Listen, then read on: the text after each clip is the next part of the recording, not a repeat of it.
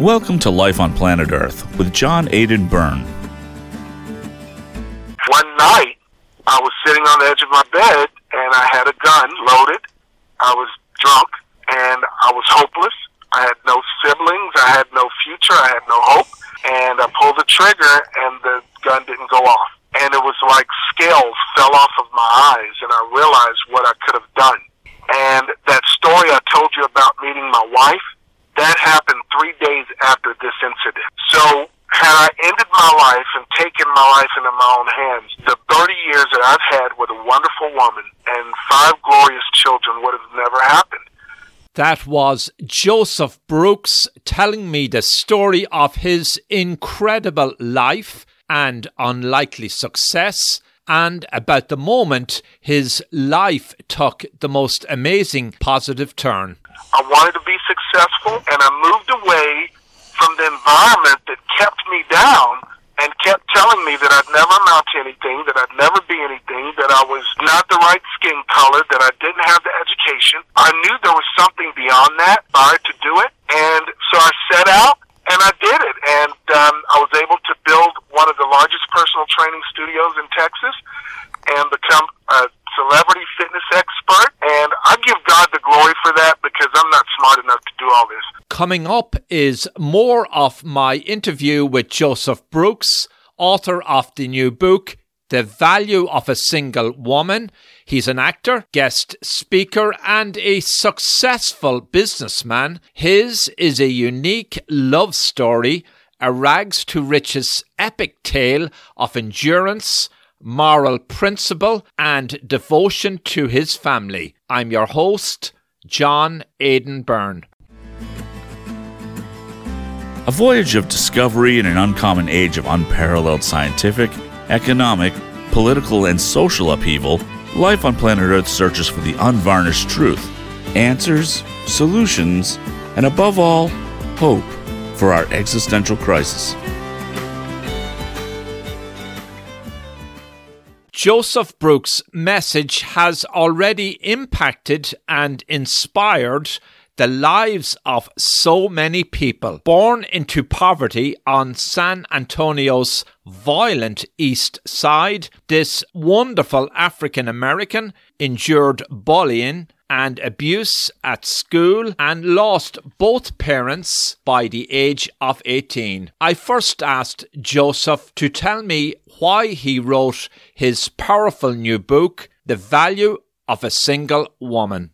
John, thank you so much for having me on the show. Yes, uh, The Value of a Woman is a book that actually I wrote many, many years ago when my daughters were born because I wanted to give them a guideline on how women should be treated and respected. The book was inspired by my wife, who uh, we were married for 30 years. She just passed away on January 11th of 2020, and she was my best friend, the love of my life. We were married young, and we had five children together, and now my children are now adults, the youngest being 19 and the oldest 26.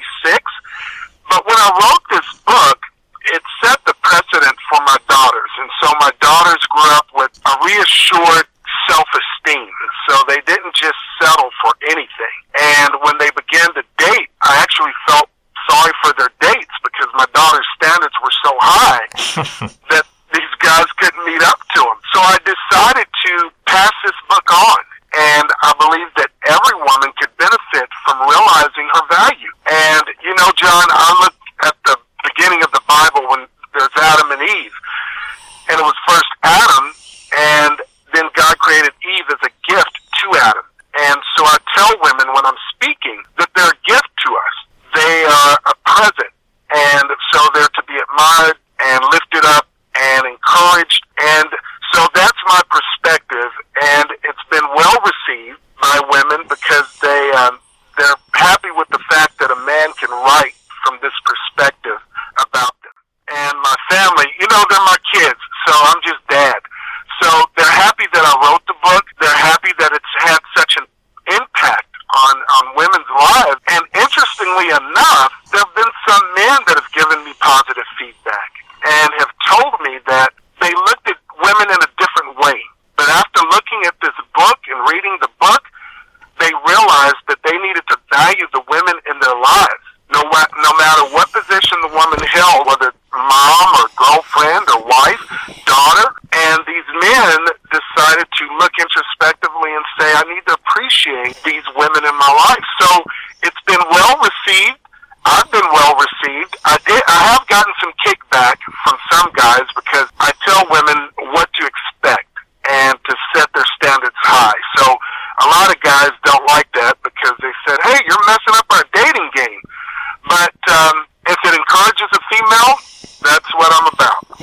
little sample and a flavour of the value of a single woman. What do you advise in it?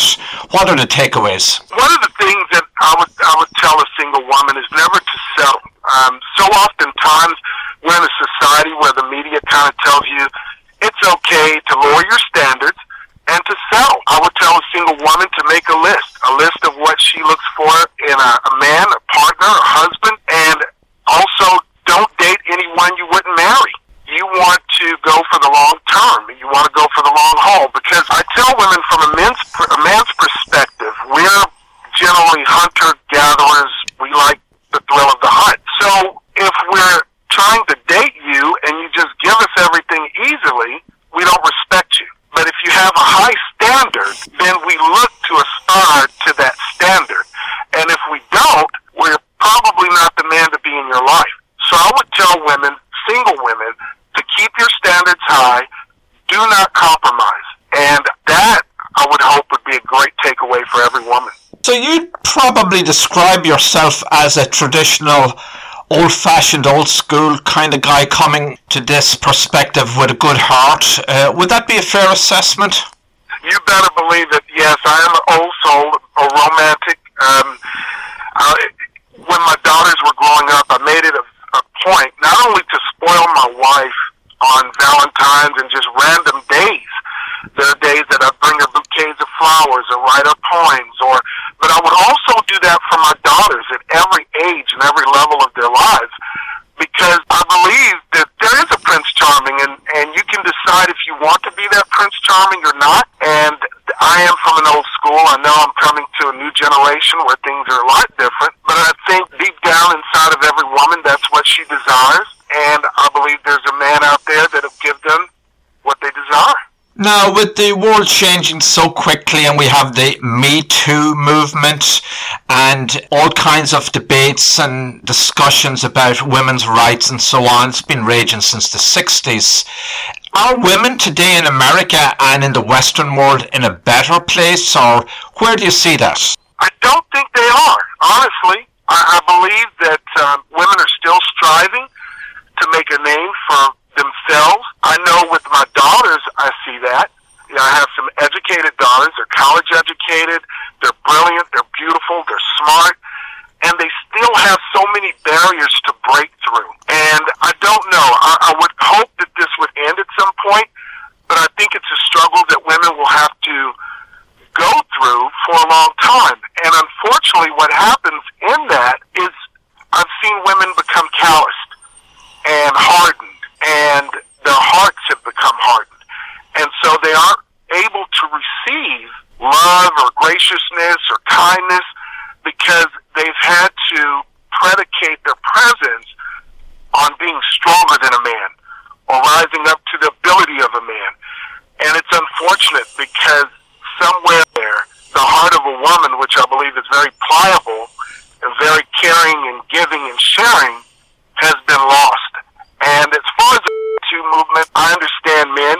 I, I've grown up around men. I've been in the locker rooms. I know what's been said and what's been talked about, and and it's unfortunate. But I applaud women for standing together and for a common cause and shedding light on what they've been going through. And being a victim of sexual abuse myself at a very young age, although I'm a male, it's different. But it isn't different. You still go through the same traumas. I think women need to keep forging ahead, but in so doing, don't lose that person that they were created to be.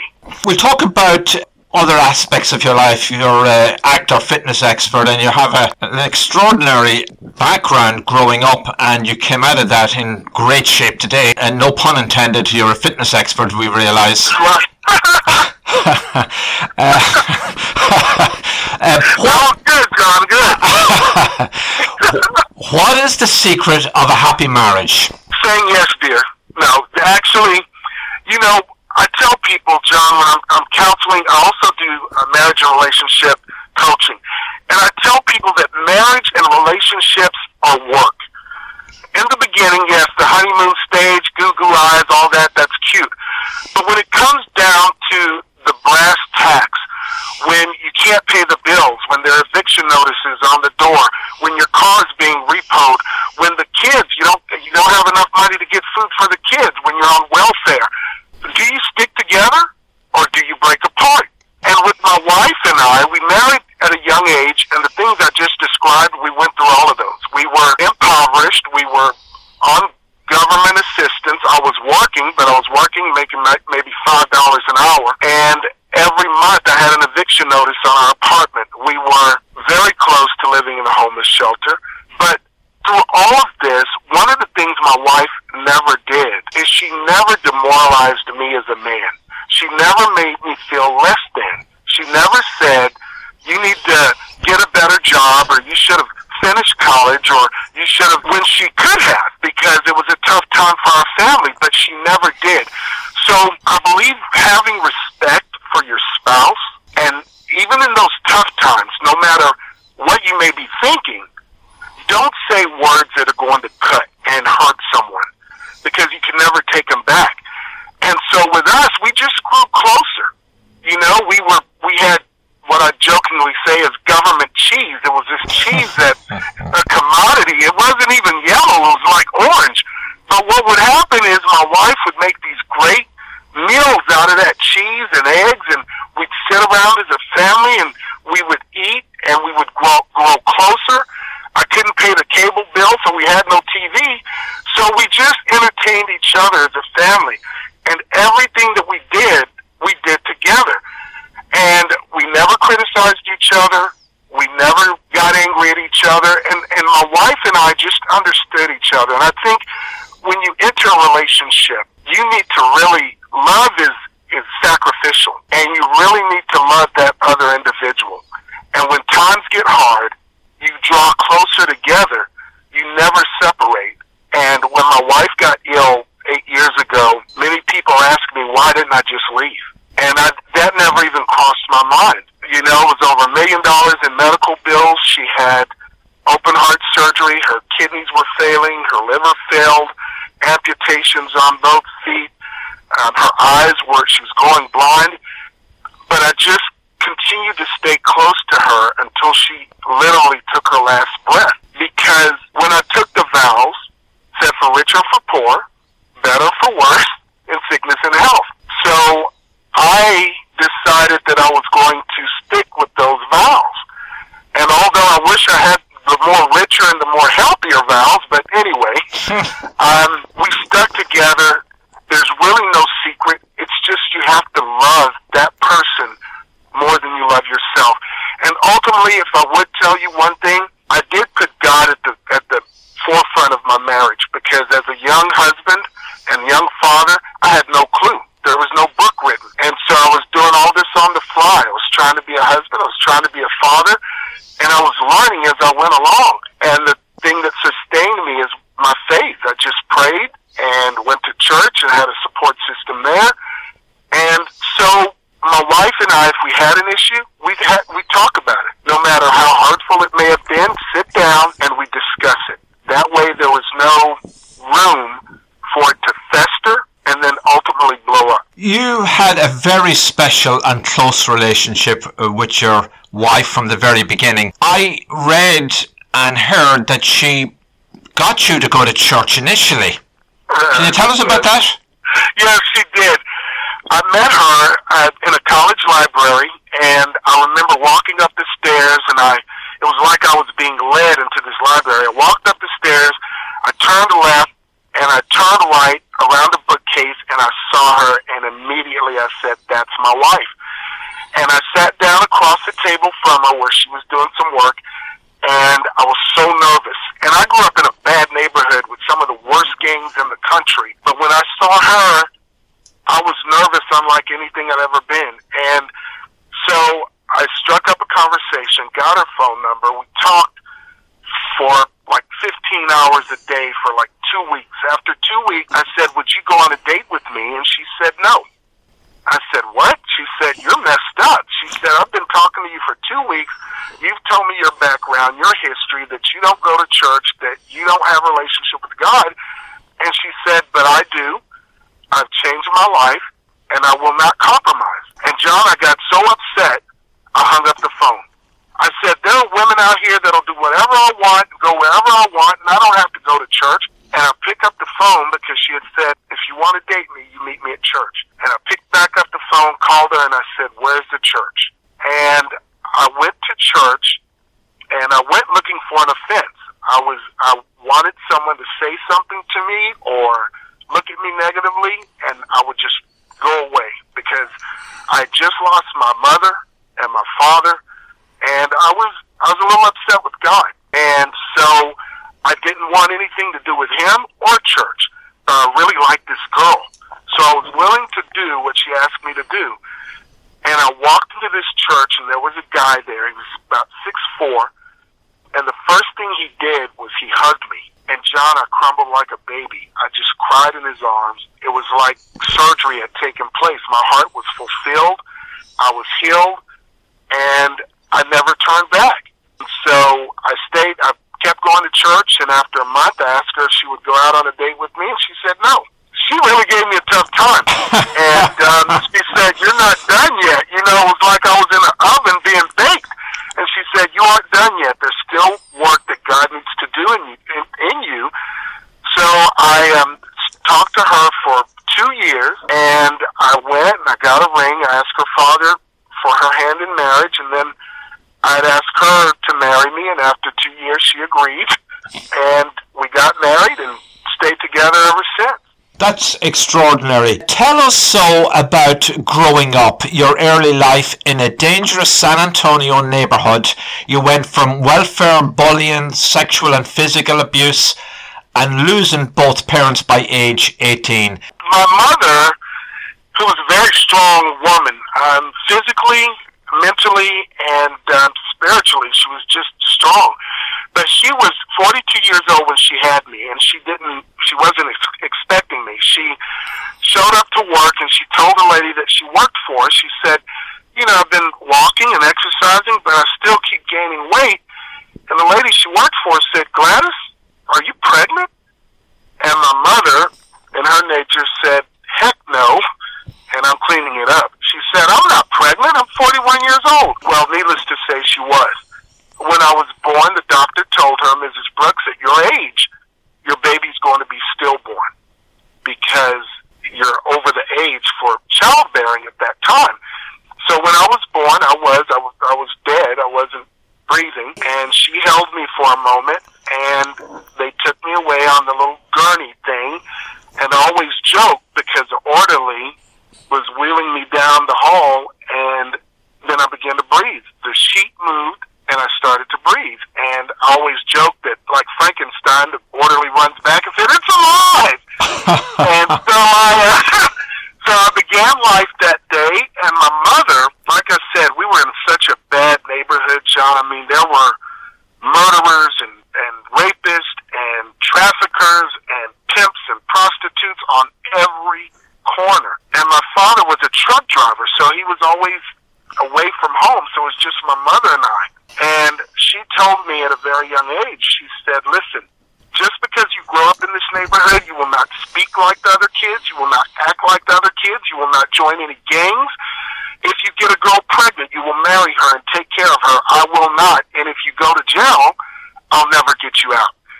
And I'm looking at her, I'm like, I'm only six. Why are you telling me all this? So she wanted to establish in me that there was no chance that I was going to blame my community or my upbringing on any negative thing that I may have done. And she told me the story of how my dad always liked his clothes dry cleaned. So she would go to a dry cleaner across the street from where we lived, and there was a very unassuming man. He was the owner of the dry cleaner, and he said one day, he said, Mrs. Brooks, if you ever have any trouble in this neighborhood, let me know. And she couldn't figure out what he was talking about, but she never had any trouble. Even though there were so many bad people around, no one ever said anything to her. So come to find out that he was the head of the mob that whole sector of the city. And he had told everyone not to say a word or not to bother Mrs. Brooks. So my dad, he died when I was 11 years old. He had uh, lung cancer, very heavy smoker and drinker, but he was the most loving, kindest man that I've ever met in my life, and I've met a lot of men. Um, he died when I was 11. It, it destroyed me. And during that time, I was going through my own issues. I was my babysitter, by uh, some family members, and I never told my parents. I uh, didn't want to put that burden on them. I just held on to what had happened to me. And when I was in school, I was severely bullied. I mean, thrown in lockers. Kids would spit in my face daily, hourly, every class period. I mean, it was it was horrible. But you know what, John? It, it made me a stronger individual. And when my mother died, uh, I was 18 years old, and she had heart disease, and she passed away. But she instilled in me strong character, and it was after that I did go through a depression after she passed away, and and I didn't at that time have a relationship with God, so I consumed alcohol, and I would drink myself to sleep every day. And one night, I was sitting on the edge of my bed, and I had a gun loaded. I was drunk, and I was hopeless. I had no siblings. I had no future. I had no hope. And I pulled the trigger, and the gun didn't go off. And it was like scales fell off of my eyes, and I realized what I could have done. And that story I told you about meeting my wife, that happened three days after this incident. So had I ended my life and taken my life into my own hand, 30 years that I've had with a wonderful woman and five glorious children would have never happened. So I went through a very tumultuous time growing up, but my mother always told me never blame anyone for your circumstance and never be a victim. And so I didn't. I went through it. It was painful.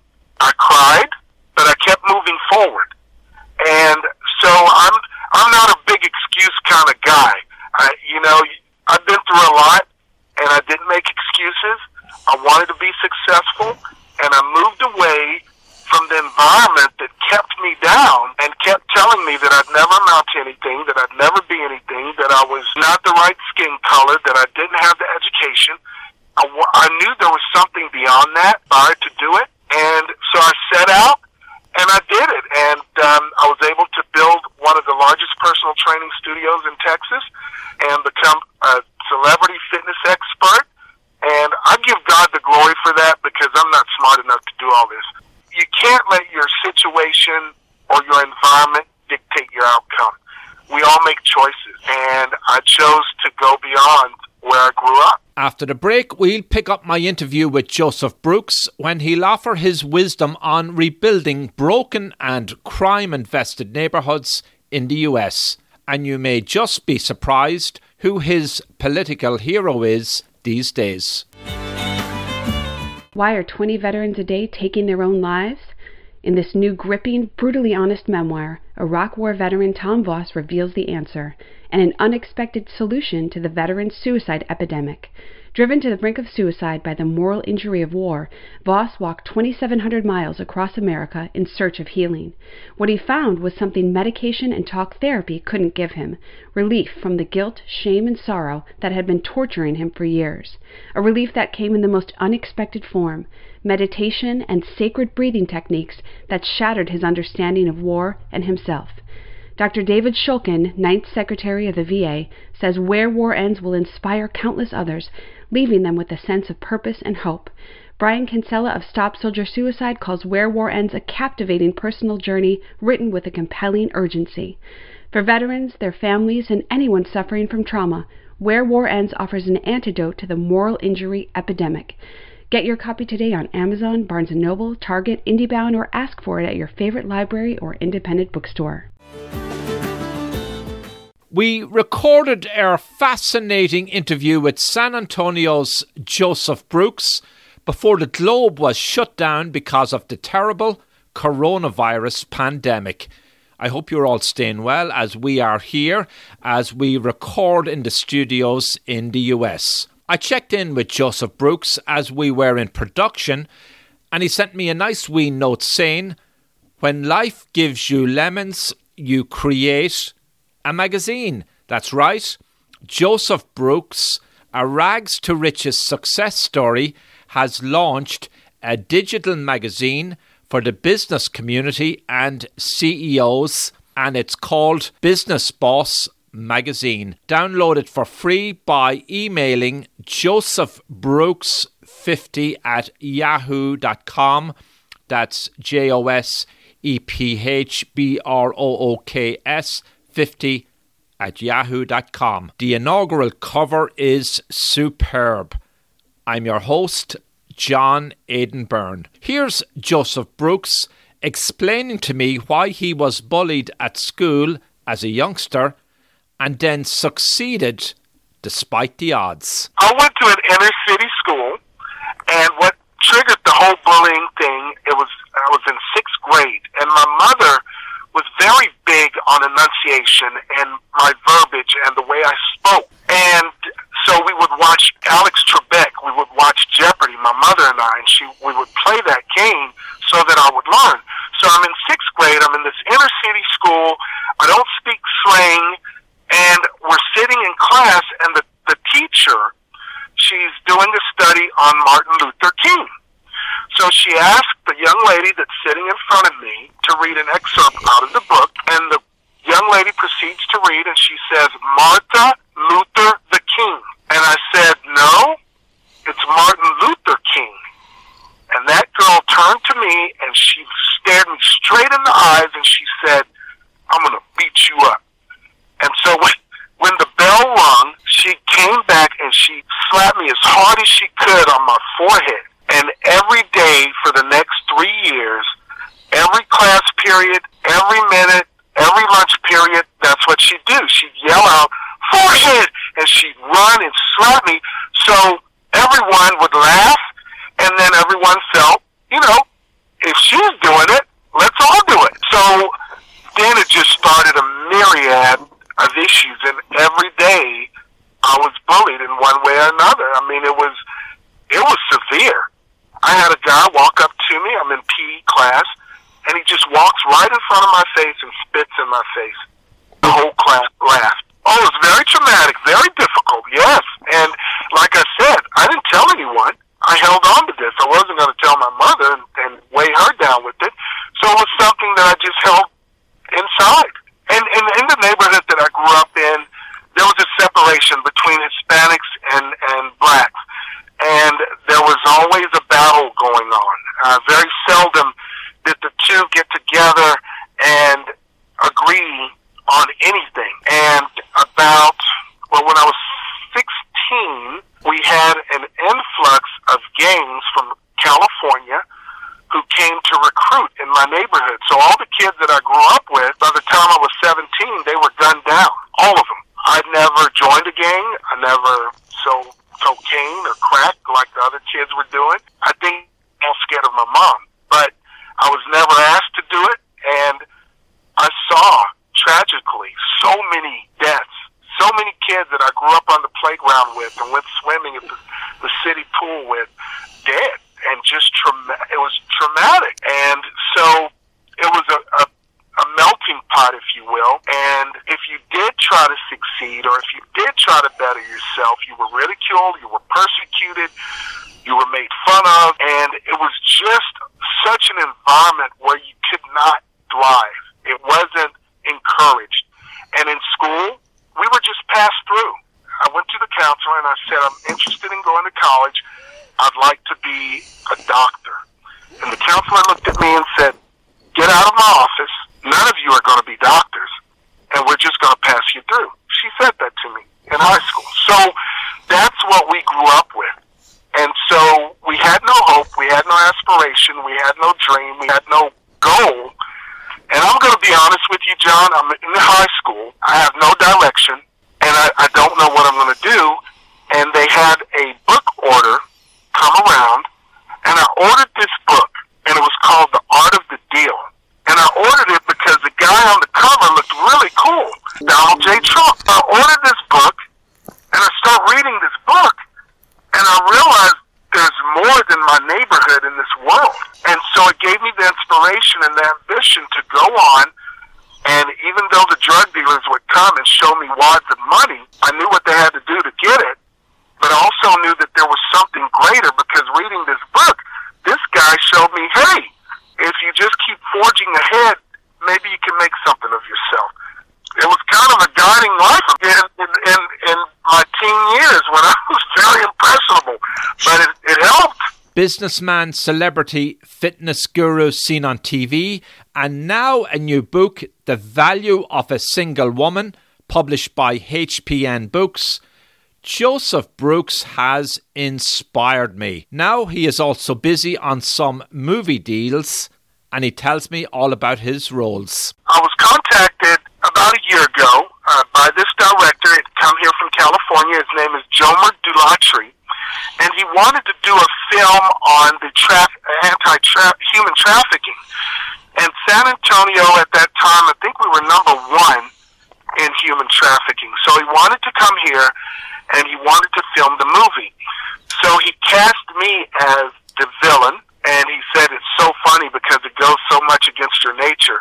So if you can pull this off, it means you're a great actor. So this movie, um, I play the villain Doc Brown, and my commodity are humans, and I traffic humans, children, women, girls, and it's to bring awareness to how critical this issue is. And the reason I agreed to do this film is to bring awareness, to show people that this is real. It's a trillion dollar industry and it's happening every day. And so throughout the movie, it's an action packed film. Uh, you could take like a John Wick type film. It's a karate type film. And, um, but it has a very strong message and the director is amazing.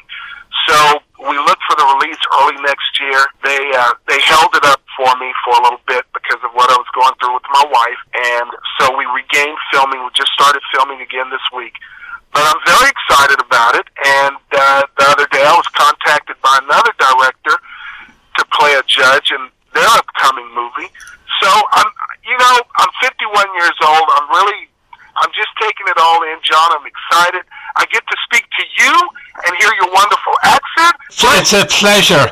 You're speaking to a proud American citizen born and raised in Ireland. Oh, wow, wow, wow. I'm sure you'll visit there one day. Oh, man. I've always wanted to go to Ireland. Well, I think they'd welcome you there warmly with your inspiration and your great backstory. Oh, I appreciate that so much, and you, you're you're great. Thank you. I wanted to ask you so about how Donald Trump is in the White House. Right. Um, I'm going to guess you cast your vote for him. Yes, I did. How do you rate him? You know, my wife and I, when she was alive, we always had this discussion. She would hope that he would not tweet and he would not talk, hmm. and she was okay. She loved him other than that. And yes, he's raw, but you know what? I give him an A rating. And being in the black community, I'm not a hero. When people hear that I'm a Republican and that I support Donald J. Trump and that I've supported him for years since I first read his book and I saw The Apprentice, I have the Donald Trump, Donald Trump line of clothes. I have the tie and the shirts and the cufflinks. Yes, I, you know, this guy, he gave me guidance. I, I followed him throughout his career, never thinking he'd be president. But I think he's the man that we need in office right now because, John, honestly, can you think of any other human being that can take as much ridicule and persecution on a daily basis this man has and his family and still stand? I couldn't do it. Yeah, the, the Teflon Don or whatever, it just uh, rolls off him and he gets Yeah. up for the next fight. Right. And it's just so I give him an A rating, if nothing else, but for that, because honestly, I want someone defending our country and in the White House that is going to protect us and has our best interest against foreign threats. And you know, he's he, he'll stand up to anyone. And no, he's not as couth as we would hope he would be. I think as Americans, we need to support him. We need to support whoever's in the White House because they're supposed to have our best interest in mind. And so, yeah, he has my backing. He has my vote. And I look forward to him running another term. You grew up in San Antonio, you still live in San Antonio, you saw and remember the poverty of your childhood. What, in your view, is the solution to improving poor neighborhoods, raising up uh, the standard of living, eliminating gun violence, opioid addiction, hopelessness, unemployment, and getting families to come together. Do you have any sort of overarching theme on that, any solution? You know what, John, I wish I did. I grew up in a culture, and I, I try to explain this to clients and people that I speak with. There is a dynamic that happens in the African American race, and oftentimes the Hispanic race, but Hispanics now are, are more so encouraging and building each other up. But in the black community, it's a mindset. It's a victimization of look what the man has done to me. And and what I would do, I would encounter men, grown men. They they would be sitting out on the corner with a bottle of wine, and I'd say, "Why aren't you working?" And they would say, "Well, the man's keeping me down." And I would look at them and say, "Aren't you a man?" what man is keeping you down? And they would always blame it on white people.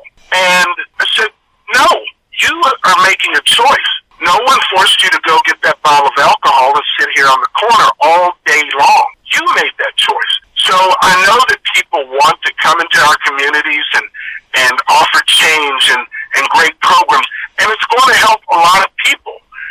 But until individuals decide that no longer am I a victim, but I can overcome my situation and I can be better than, then anything's going to change. I grew up with gun gang members, and this gun control, it's a joke because I saw guns that not even our military had, and they're just trading them on the street. There's no way that you're going to control that aspect because what these young men would tell me is that he who has a gun has the power. So these gang members and everyone with these guns in the inner city, they ran our neighborhood. And I remember, John, what the drug dealers would do is they would have six pit bulls, and they would walk those pit bulls throughout through the streets of our neighborhood, and we would have just random dogs that ran the neighborhood. Well, these ga- these drug dealers would let their pit bulls go off the chain and attack these dogs and just maul the dogs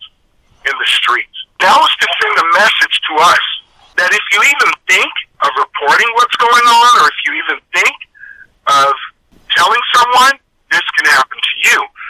So the drug dealers, the gun runners, they all have the power. And until they're able or willing to relinquish that, things aren't going to change because they have control of the neighborhoods and they get what they want. They're making a boatload of money. You can't go to a drug dealer and say, go work at Arby's and make $5 an hour when he can go out in 10 minutes and make $50,000. So dependent on the individual, I had every excuse to be a drug dealer or gang member or murderer or, and I could have blamed it on my upbringing the fact that I was abused, the fact that I was bullied, the fact I could have shot up a school and said, well, I was bullied, so I want to shoot everyone. No, you make choices. And even though you go through pain, you go through sorrow, you go through those things, you still have to, at the end of the day, make a choice. So I admire the programs that are going into the inner city, but it depends on the individual. It depends on them wanting to change. And until they're ready to do that, no. Life is good. You're an author, actor, fitness expert, speaker. You own uh, fitness centers, a renowned guest speaker. You've attended private parties frequented by top celebrities. A movie coming up, another movie deal. You also have a regular spot on your local TV station KSAT 12, the top variety show SA Live. What, what else is on the uh, calendar for you, Joseph? Oh my goodness. I tell you, I'm I'm just leaving space. Know, I was married 30 years. My wife told me before she passed that she wanted me to live life after she was gone and ultimately meet someone. So at this point, I'm not doing anything else except saving space for someday if I meet that someone, I'll have time for her.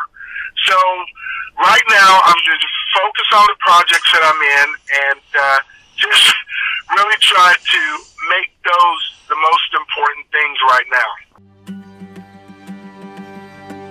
You've been listening to Life on Planet Earth with John Aidan Byrne. To reach the host or learn about advertising or sponsorship opportunities, call 973 664 9460 in the US or email byrnedesk at gmail.com. That's 973 664 9460 in the US or email byrnedesk at gmail.com. 973 664 9460 in the US or email byrnedesk at gmail.com.